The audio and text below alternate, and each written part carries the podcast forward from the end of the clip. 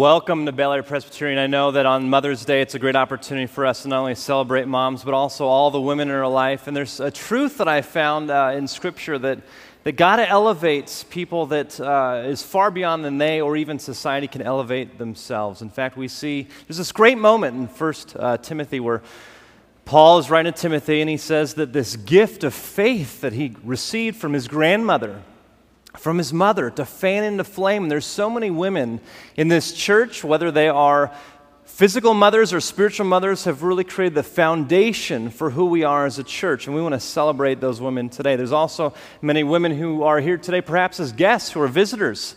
That we want to celebrate. Some of them are, it's their first Mother's Day, and with great joy and anticipation, they're excited for today, excited to celebrate that. In addition to that, however, there's also people who this day, They've chosen not to be here. Perhaps they're joining us online because physically being here at this church on Mother's Day is too hard for them for a variety of reasons. Perhaps it's because they never had the mom that they so wished that they could have had. Perhaps this is their first Mother's Day without their mother. Perhaps they've lost a child, or perhaps they want to be a mom and for whatever reason cannot be a mom. Scripture offers something that no card, no song, no holiday, no set of flowers could ever could. And God meets us in the midst of the spectrum of our emotion. I love, even in Scripture, it commands us as a, as a church, as a family, as a body, to rejoice with those that rejoice, and also to weep with those that weep. And so, in a moment, I'm actually going to have all of us stand in a moment, if you're able. And I want us to, to, to applaud and to give thanks to God for the women in our life and maybe it's a mom or a grandmother or an aunt or it's a, a mentor or a friend. And I pray, and I've been praying all morning, that God's Spirit would use that time to meet you exactly where you need. And maybe you come in today with grief. And I pray that that moment will encourage you. Maybe you come into this moment with great joy. And I pray that this moment would encourage you. We believe that God's Spirit can meet every single one of us far better than I can or that we can. And so, if you are able, would you stand with me and would you give thanks to the women in your life and who are part of this church as we celebrate those?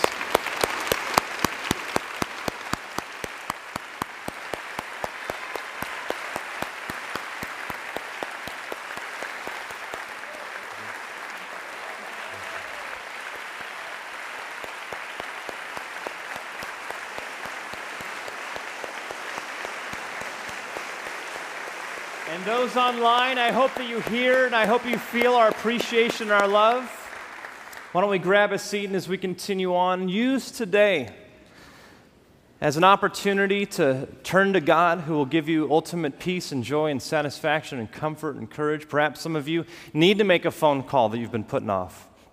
Maybe some of you need to take a step of reconciliation. Maybe some of you need to ask for help. Don't let this day go by without turning to the one who can offer you help and encouragement and love. We have tremendous resources for you. Would be honored to pray with you after the service and encourage you in your journey as well. But today we are in the middle of a series as we've gathered these last few Sundays in which we're taking a look at tough questions that I didn't come up with that you came up with. In fact, a few months ago I gave you the opportunity to ask any question if you could to God and you wrote down many questions deep questions, profound questions.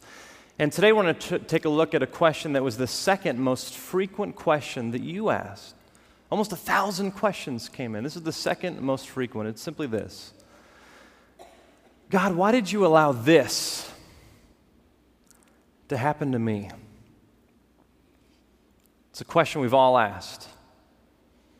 Some of us might even come in today asking that question. We're going to find hope in Scripture. If you have your Bibles, why don't you open those up? In fact, they're in the pew in front of you. If you're on the front row, there's a little cubby behind your leg. It's that red book. And if you have a mobile device, you can go to John.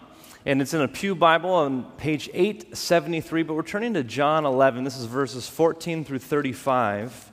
And we're going to sit with this tough question God, why did you allow this to happen to me? And as you hear this story, one of the most famous in Scripture? Would you allow yourself to ask that question again? God, why did you allow this? Why did you allow that to happen to me? This is John 11, beginning in verse 14. Then Jesus told them plainly Lazarus is dead. For your sake, I am glad I was not there, so that you may believe. But let us go to him. Thomas, who is called the twin, said to his fellow disciples, Let us also go, that we may die with him. When Jesus arrived, he found that Lazarus had already been in the tomb four days. Now, Bethany was near Jerusalem, some two miles away. And many of the Jews had come to Martha and Mary to console them about their brother. When Martha heard that Jesus was coming, she went and met him, while Mary stayed at home. Martha said to Jesus, Lord, if you had been there, my brother would not have died. But even now I know that God will give you whatever you ask of him. Jesus said to her, Your brother will rise again. Martha said to him, I know that he will rise again in the resurrection on the last day. But Jesus said to her, I am the resurrection and the life. Those who believe in me, even though they die, will live. And everyone who lives and believes in me will never die. Do you believe this? She said to him, Yes, Lord.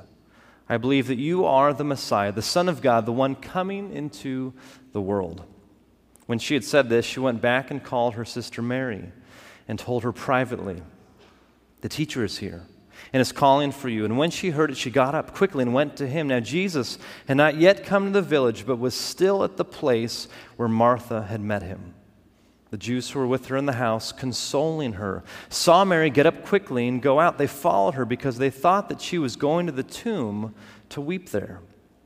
When Mary came where Jesus was and saw him, she knelt at his feet and said to him, Lord, if you had been here, my brother would not have died. When Jesus saw her weeping and the Jews who came also with her weeping, he was greatly disturbed in spirit and deeply moved. He said, Where have you laid him? They said to him, Lord, come and see. Jesus began to weep. This, my friends, is God's word. Talk about a moment a real life, historical, actual moment where two sisters have lost a brother. I imagine they were asking that question God, why did you allow this to happen to me? And Jesus shows up. Lazarus has been in the tomb for four days. It was Jewish custom and belief in the first century that after three days you would give up all hope that it was beyond hope, that there was no chance, no way that this person was to be revived. This was way after that, and all of a sudden Jesus shows up on the scene. You see these two sisters. They ask Jesus the exact same question. They, may, they have the same statement that they give to Jesus, but Jesus responds in two completely different ways. And I love the fact that God never responds with a pat, easy answer. He never has a formulaic response to our questions. And so we have this question God, why have you allowed this to happen to me before us today? And Jesus will never come and give you the quick, easy answer. He'll never say, let go and let me. He didn't say, I'm going to use this in your life just, just so you, know, you can see my glory. He never gives the same pat answer. He always gives us his presence. And Martha is very outward in her question, her, very outward in her despair. She comes running to Jesus very publicly and says, Jesus, if you were only here, my brother would not have died. And that's great encouragement for all of us in our questioning, in our grief, in our despair, in our doubts. That even if we go public with those things, even if we share out loud, why, God, are you allowing this to happen? Even if it's out loud to friends or in a small group or even online, God gives us permission to question Him. God can handle it. You see, Jesus doesn't come to Martha and shut her up or shut her down. He responds. And he responds with truth. He doesn't just say, you know, I know about resurrection. He doesn't just say, I know about life. He doesn't say, I have resurrection power or I have the life. He says, I am the resurrection. I am the life. Martha, do you believe this? And he responds to Martha with absolute truth. That is exactly what she needed. But Mary needed something completely different. Quite different than Martha. She wasn't outward in her grief, outward in her despondence. She was very private. It says here that she was at home. And there's seasons in our life where we ask that question, yet never out loud. We don't ask our family what they think. We don't ask our friends. We don't ask leaders in the church. We are private in our grief, private in our pain. Perhaps it's days like today that we do not want to be at church. We're, we'll, we'll listen online or we'll catch it afterwards, but we, it's too much for someone to see the grief or the questions that's going on. And how does Jesus respond? You see, he gives Martha truth, but he gives Mary something very different. He gives Mary tears. He weeps. One who is the resurrection, who is the life, who knows full well what he is about to do, weeps. And we see in that moment the fullness of God, yet the fullness of a human. And I need you to know, and I need to know as well, that we have a God who doesn't just give us truth, He doesn't just give us tears, He gives us both truth and tears at the exact level that we need. What's so fascinating is what happens after that. In verse 38, if you have those Bibles open, you can see this in verse 38, or if you want to listen, it says, Then Jesus again greatly disturbed.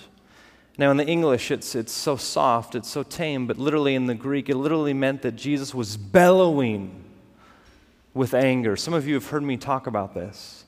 Now, he's not bellowing with anger at Martha or Mary or anybody there, he is bellowing at death. He is roaring at the thing that is so against what he desires and designs for us. You see, throughout all of Scripture, we see that we have a good God who is a loving God that does not create evil, does not create pain, does not create suffering. We see in the beginning, in the book of Genesis, that God created all things and looked at it and says, This is very good. Everything was perfect.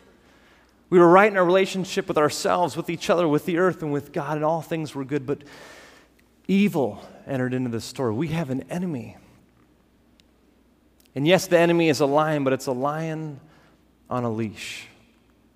And we experience brokenness in this world. There's a reason why we look at the news and we look at things, we say, that is not right, because we're in this in between time of which Jesus is in the process of restoring and inviting us to be part of that restoration and reconciliation of all things. The reason why we say things are evil or wrong or bad or people haven't lived up to our expectation or we don't live up to our own expectations is because we have hardwired in us eternity. The writer of Ecclesiastes says, We have eternity written on our hearts. And so Jesus is bellowing at death and the very thing that you are asking God, perhaps in the past or now, or perhaps something will happen tonight, and you'll ask God, Why have you allowed this to happen to me? Jesus will meet you with his truth and also his tears. And that thing, if it's against his design and desire, he will bellow at it with anger. You see, when he went to that tomb and when he yelled, Lazarus, come forth, he knew what was going to happen next. Because what happened next in the Gospel according to John is that at that moment, the plot began to thicken. And the plot began to be brought forth that Jesus was to be killed. You see, Jesus knew that for Lazarus to come out of the tomb meant that he had to go in the tomb himself. For him to be resurrected from the grave, he would have to die on our behalf. For him to be life for us, he would have to go to the grave. You see, we have a God, the writer of Hebrews says, that has been tempted and suffered in every way that we have. So we have one that can sympathize with us. We have a God that enters into our grief with his truth and with his tears. But what does that look like in life? I mean, what is, I mean, that's one thing for me to say, it's one thing to give a message, but what does that actually look like played out in our everyday life? Well, God's been writing a story, not only through all of us, but one that I want to focus on right now. Take a look at a story that God is writing through one of the families here of this church.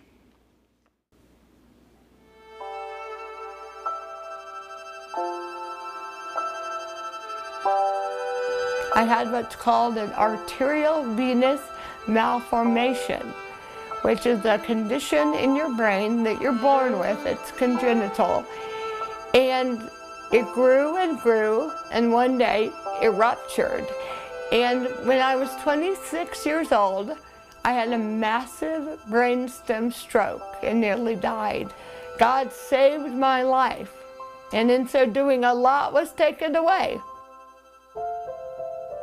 Life was wonderful before the stroke. I just had a baby, James, six months before, and we were living on the beach in Malibu. Jay was in law school, and life was fun and easy, and we loved our church. We're deeply plugged into our community there, and we're just really living out our wildest dreams.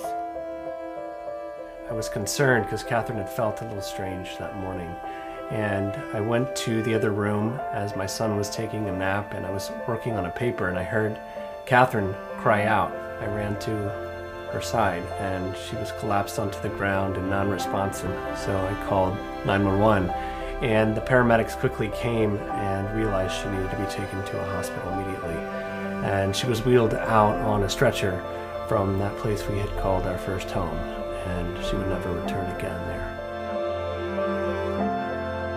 AVM, it's called, and it's a very rare condition that Catherine didn't even know she had until that moment when it finally ruptured.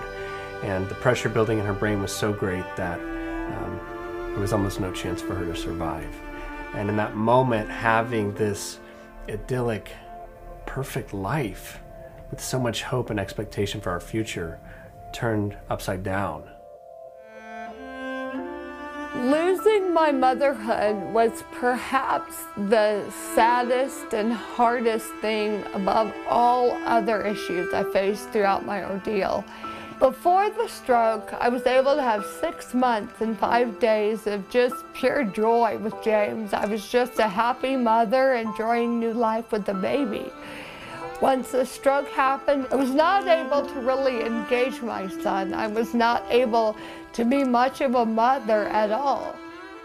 Now, today, while the picture looks different, I'm there, I'm with him, and I'm able to take care of him again. And it is the greatest joy in all of this is knowing that I can be his mommy again. We have been very blessed to suffer greatly at a young age because it informs the way we live the rest of our life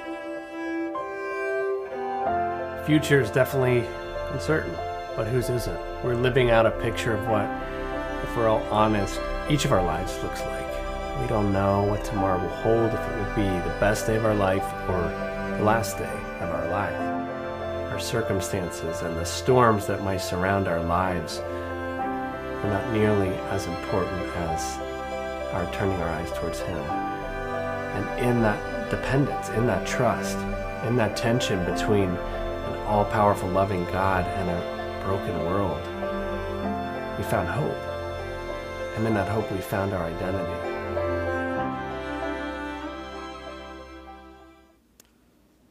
Can we give a warm welcome to Jane Catherine?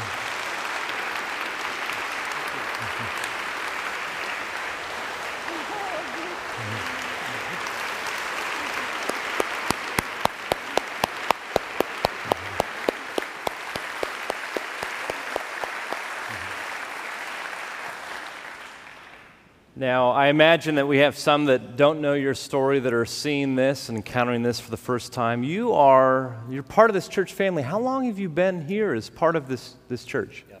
Um, so, Catherine and I got married 10 years ago uh, and moved to LA shortly thereafter. On our first Sunday in LA, we went to Bel Air Pres.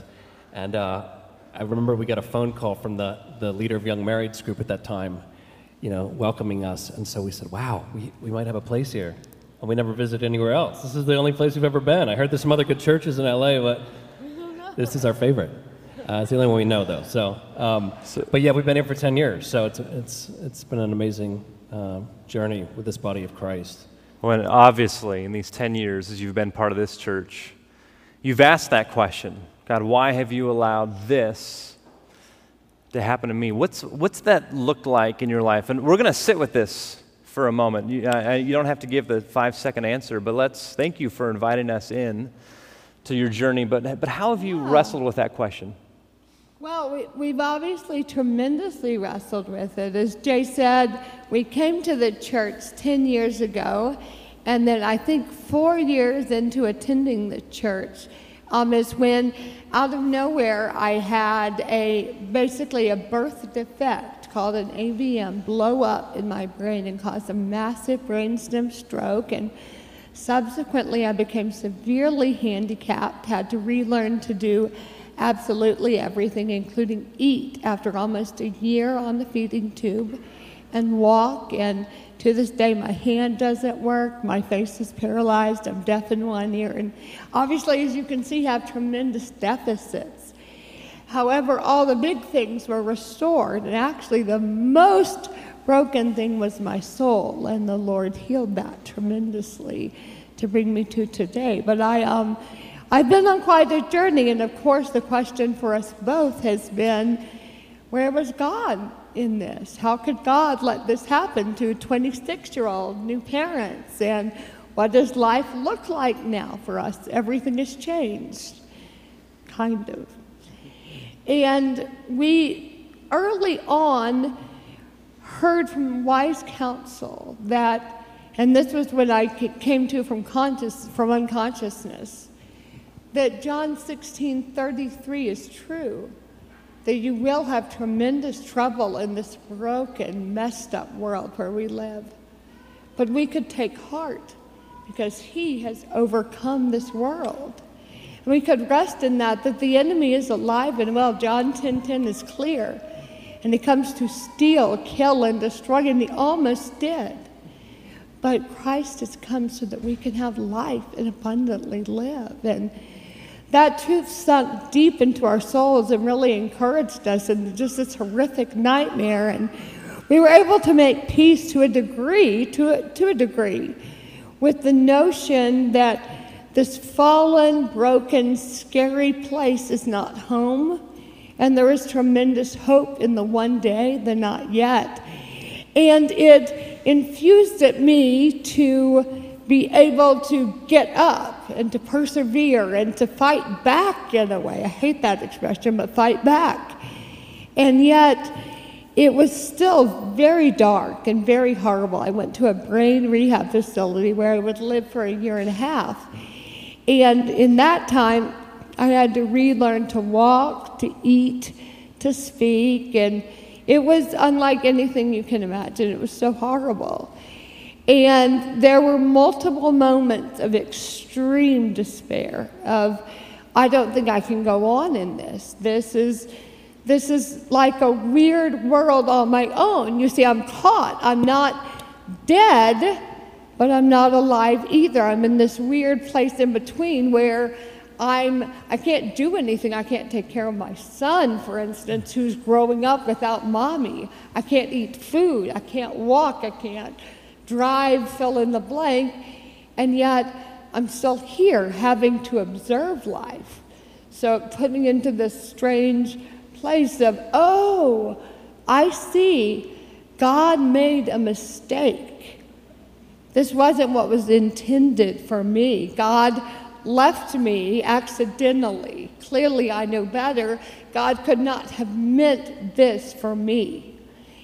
And in those darkest moments of just terrible sadness and, and just trying to make sense of, of this nightmare, God really comforted me. And I think my lowest upon lowest thoughts were that, that he could remarry if I was gone, and Jay could have a normal life with a normal wife that he didn't have to take care of that my son James could have a normal mommy, an able bodied mommy that could engage him, that everybody could stop all the sadness, that if I were gone, things would be better. But instead, I, have been left. I've been left on this earth broken. And in those, those moments of almost despair, God really spoke into that mess. And I, I'm, I'm a product of church world, so is he, and thank you, Jesus, for that. Parents, raise your children here. It makes a difference in their adult lives. But I knew scripture. I knew a lot of scripture from when I was a young girl. And I knew the truth of Psalm 139. I'm fearfully and wonderfully made.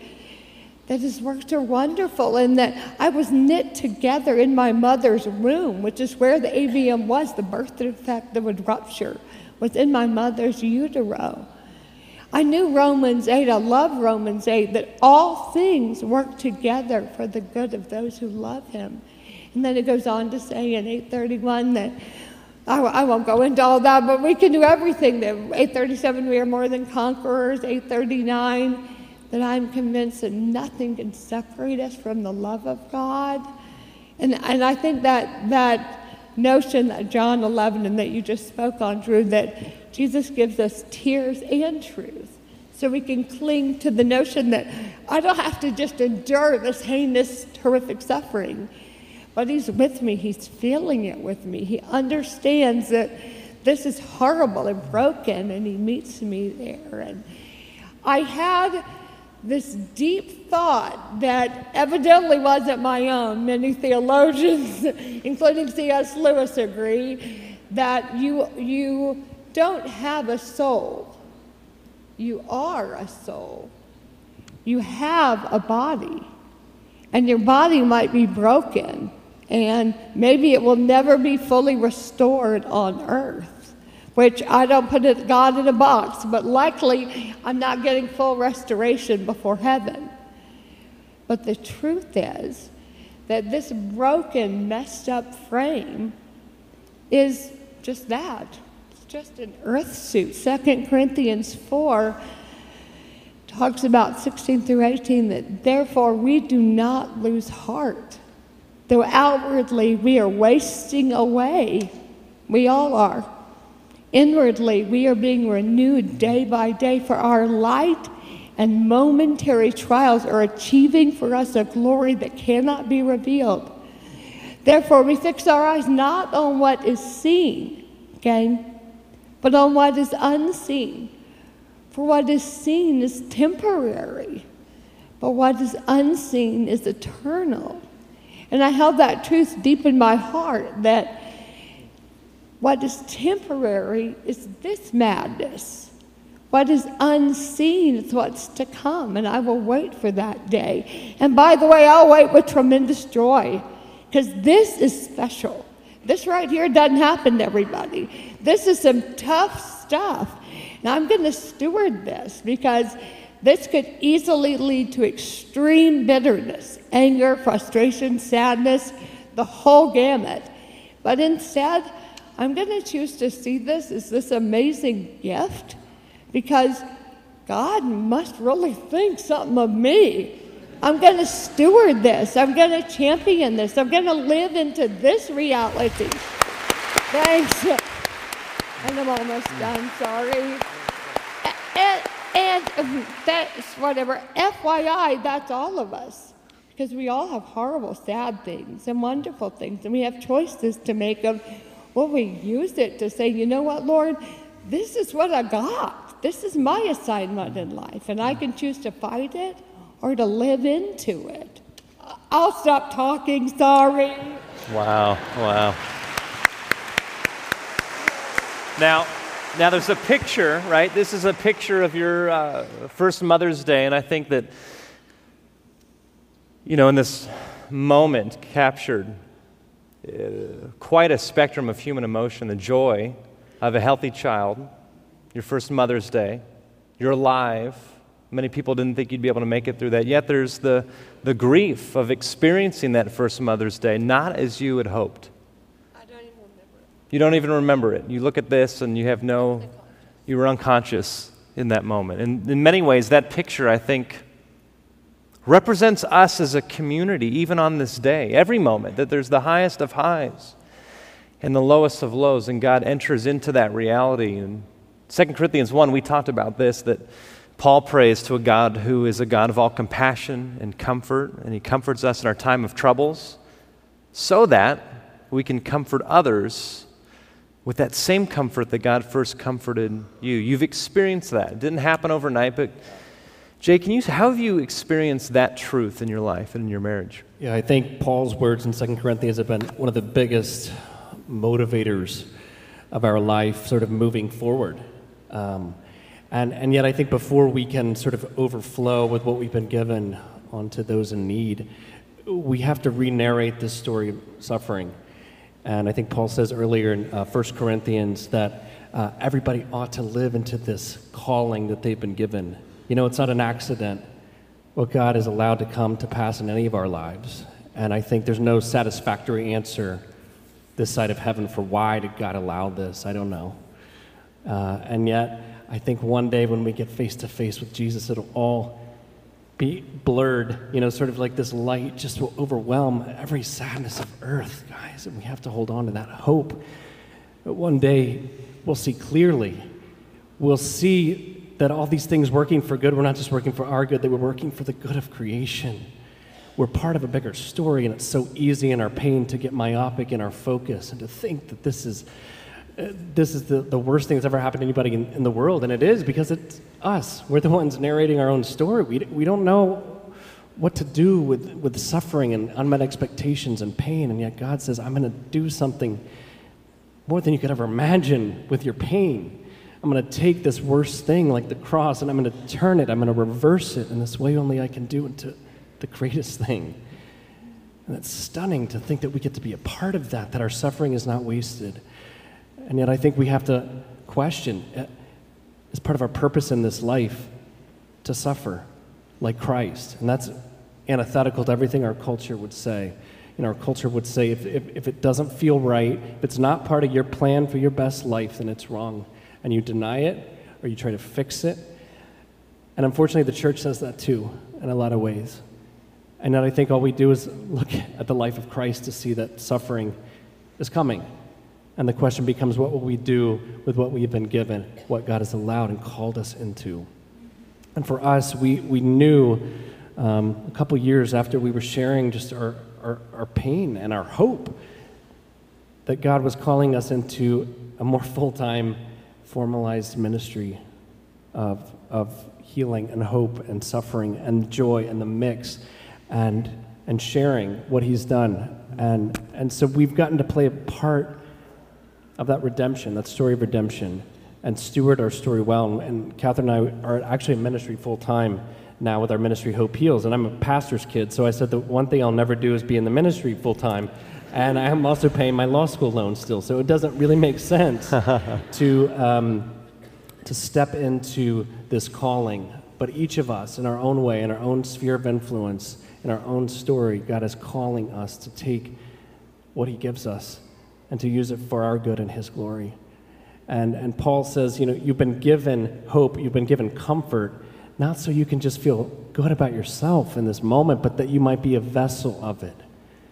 That you might make manifest the hope of glory on this earth to people who need it, and that people would experience the God who loves them, who, is, who meets them in their pain, because you were willing to be a vessel of that. And, and in the releasing and in the overflowing of hope, we're, we're refilled with it. It's a stunning cycle. And I, and I invite you into that today, whatever suffering, whatever storm you're in, to consider what is God calling me to give of myself in the midst of this. And so God has used this, and now this ministry, Hope Heals, which I'm, i I, wear this often, this, this anchor. I know that that's a huge part of the, the imagery. You gave this to me, and it's, it's small, and most people can't see this. Because but anchors, anchors are a big deal to the wolves. My feet won't stay on the ground firmly, but I'm forever anchored in heaven, and I'm not going anywhere. Hebrews 6:19, we have an anchor firm and secure. So we love anchors, and I love that you're wearing that, Drew. You know, and you, you've, you've traveled the U.S., you speak regularly. This is your home church, you live locally, your family's here. Uh, towards the end of last year, I shared this story with you when um, my wife and I, we had a caregiver for our son a couple days a week, and she showed up one day, and the license plate was new. It was one of those brand new ones from the DMV, and it said Hope Heals. And I went up to her, I said, Rhonda, do you know Jay and Katherine? She's, and she had this moment. She says, I just heard Jay and Katherine speak at my local church. And on the sidewalk in front of our house, she burst into tears. And she began to share that hearing your message and what God has done in and through you completely changed her perspective of her husband's aneurysm from a few years back. That she had so much grief and so much sorrow and so much heartache, the opposite of hope, but she heard your message and it changed her so much that it began to re narrate even that experience. So much so that that became her new phrase, Hope Heals. So much so that she got this license plate. And I saw her, even beyond that, using her story now. Not your story, but her story of what God was doing in her marriage in the midst of that pain, in the midst of that suffering for others. And so here you've shared this. It's spread out into this room and those online and those that will listen afterwards, but we have no idea what that ripple effect will be if, if God allows it. You know, you look back at that first Mother's Day, one that you can't remember. New. Mother's Day today. How are you going to look back on this Mother's Day, 2015? Right. So, so that picture was seven years ago, Mother's Day, and I've had a lot of really terrible Mother's Days since then for many, many reasons. And even to this day, I cannot fully take care of my sweet seven and a half year old son now. And if any of you follow us online, you already may know this. Um, and, and, we go back and forth about whether we want to say this or not because we know there's so much pain associated with this. We were the leaders of the Young Marrieds Group for years, and frankly, understand that it's complicated and sad, but please rejoice with us as we celebrate the news that James announced on January 1st of this year. I think we have a picture. He announced that I'm going to stand up and show you I'm actually eight months pregnant right now. So,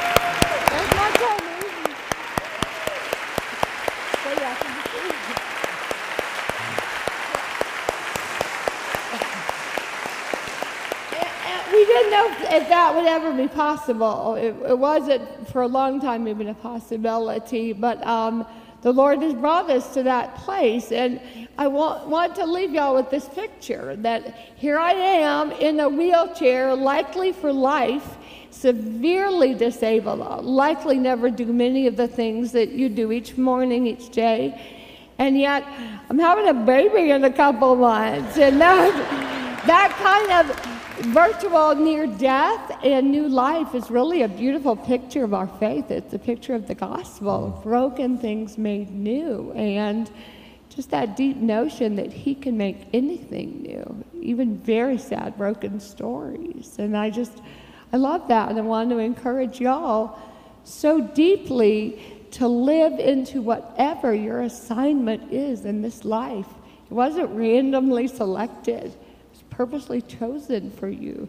That 1 Corinthians 7 17 that Jay talked about, assignment that you have been given by God, given, not cursed to deal with, but given, is, is your world, your lane. Stay in your lane, steward that story. That's the beautiful story that God is writing with your life. And it's a gift to get to do it, isn't it? I mean, come on, look at our lives. No matter what broken pieces we have, they're amazing. Amen. We have so much to celebrate. Amen. Well, many people, I know many people will be delighted to, to shake your hand afterwards, and, and many people don't know. Jay is one of our elders here as part of this church, both in leadership, serving in tremendous ways, not only here, but also as you go around uh, the U.S. speaking and sharing your message. I, I've asked you to pray for us to end our time together. Uh, but before you do that, can we, one last time, give thanks to God for what God has done in Jay and Katherine's life? Yeah.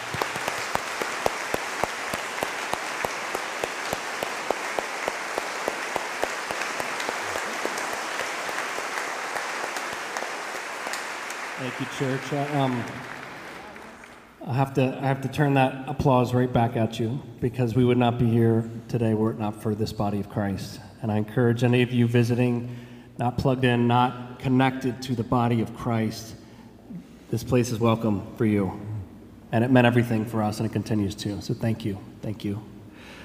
Lord, we uh, are grateful to stand on this stage, God. It was not a place where we ever thought we could be, God. It was not a place by the natural laws that we should be, God. Lord, but we know that you're doing a work not only in our physical bodies, Lord, but most importantly, a healing, a restoration of our souls, God.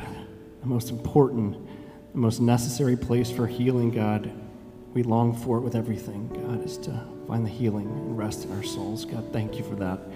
In our own story and in the story of each person here today, God, that um, this is ultimately your story, God, the work of your redemption, your love over all of your creation, God. And the gospel, Lord, is that you're giving life to dead things, God. Resurrect our hearts today that we might go into this world longing for you, longing for hope, God, that we might be that people of hope and we might overflow with hope by the power of your Holy Spirit even today, Lord. And we give you all the praise and glory for it in Jesus' name. Amen.